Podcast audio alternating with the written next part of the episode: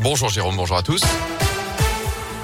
Et elle a une, une journée noire pour dire stop. Vous le savez, de très nombreux enseignants sont en grève aujourd'hui pour protester contre la gestion de la crise sanitaire dans les établissements scolaires. La FCPE, principale association de parents d'élèves, soutient le mouvement et a appelé les parents à ne pas mettre leurs enfants à l'école aujourd'hui. Signe de l'exaspération, les inspecteurs de l'éducation nationale, très discrets habituellement, sont aussi appelés à se mettre en grève aujourd'hui aujourd'hui. Avec cette action, ils veulent avant tout tirer à la sonnette d'alarme. Sébastien Collet est délégué UNSA, le syndicat majoritaire chez les inspecteurs. On est avant tout sur ce mouvement pour dire attention, là sur l'école, ça ne va pas. Les inspecteurs sont épuisés, mais ça à la limite ils sont là euh, pour ça. Mais les équipes sont épuisées, euh, les parents d'élèves sont épuisés.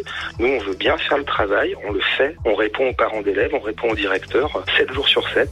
Simplement, euh, euh, à un moment donné, il est vrai que ça devient très très compliqué et que on voit bien que les équipes sont en train de craquer. Ce qui est difficile, si vous voulez, c'est que les, les directives changent régulièrement. C'est pas une critique, mais c'est très difficile à gérer sur le terrain. Et de nombreux rassemblements sont prévus dans la région. Rendez-vous à 11h devant la Bourse du Travail à saint direction l'inspection académique. Ce sera dès 9h30 devant la Bourse du Travail à Rouen, puis à 11h30 devant la sous-préfecture. Enfin, rassemblement tout à l'heure, 10h30 devant l'inspection académique au Puy-en-Velay. Dans ce contexte, le Sénat donne son feu vert au projet de loi sur le passe vaccinal. Le texte a été largement modifié par rapport à celui de l'Assemblée, avec un passe uniquement nécessaire pour les adultes, la fin aussi du dispositif si on repasse sous la barre des 10 000 hospitalisations. Le projet de loi doit maintenant être débattu en commission mixte paritaire sénateurs et députés vont tenter de se mettre d'accord sur un texte commun. Dans la Loire, ils sont soupçonnés d'avoir dégradé 45 véhicules à Montbrison dans la nuit du 1er au 2 janvier. Six individus ont été placés hier en garde à vue. Selon le progrès, 41 personnes avaient porté plainte pour ces actes de vandalisme commis en plein centre-ville. Pneus crevés, vitres brisées, rétroviseurs arrachés.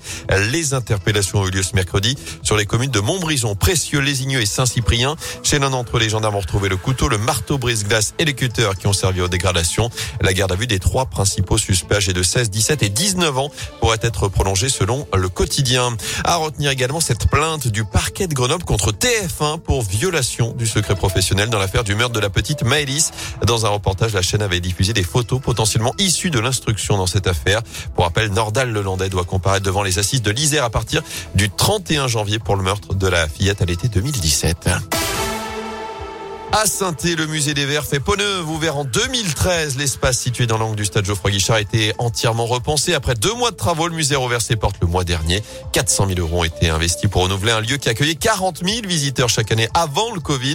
Alors à quoi ressemble le musée des Verts? Désormais la réponse de son conservateur Philippe Gastal. Un musée 2.0, plus immersif, plus ludique, plus spectaculaire, à travers euh, toutes euh, les vidéos qui ont été revues et corrigées, une refonte scénographique globale au niveau des quiz, des vitrines également également. On a rentré énormément de pièces nouvelles également, avec des maillots euh, qui ont beaucoup de succès actuellement. Je pensais en particulier au maillot de la saison 53-54, le maillot de Bill Domingo porté lors de sa première sélection en équipe de France. C'est un musée qui allie à la fois le passé, le présent, la modernité et l'actualité des Verts qui est toujours très riche. À noter que depuis son ouverture, le musée des Verts a accueilli des visiteurs venus de tous les départements de France, mais aussi de 120 pays différents. Du hand à suivre aujourd'hui, l'équipe de France fait son entrée en lice à l'Euro masculin en Hongrie. Ce sera face à la Croatie à partir de 20h30. Et puis Novak Djokovic fait bien partie du tirage au sort de ah. l'Open d'Australie. Il vient d'être effectué du côté de Melbourne. Il affrontera au premier tour son compatriote Kekmanovic.